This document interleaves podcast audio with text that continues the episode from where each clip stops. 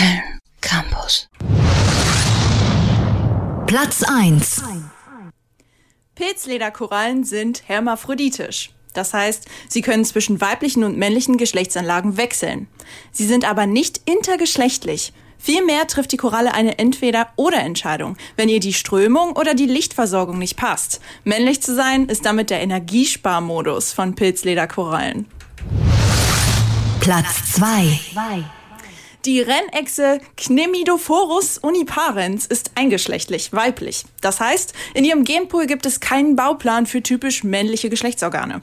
Die sogenannten weiblichen Echsen befruchten sich untereinander. Sie betreiben Parthenogenese, eine Zeugung ohne andersgeschlechtliche PartnerInnen. Bei dem dominanten Tier wird dabei statt Testosteron das Hormon Progesteron ausgeschüttet. Platz 3. Das Wimpertierchen ist ein einzelliges Lebewesen. Der Name kommt von den Wimpern, die es umgeben und seiner Fortbewegung dienen. Die Geschlechter des Einzellers werden auch Paarungstypen genannt, weil es viele verschiedene gibt. Und zwar ganze sieben. Das macht 21 Möglichkeiten der Neuverteilung von Genen. Platz 4. Pantoffelschnecken leben in einer transsexuellen polygamen Homo-Ehe.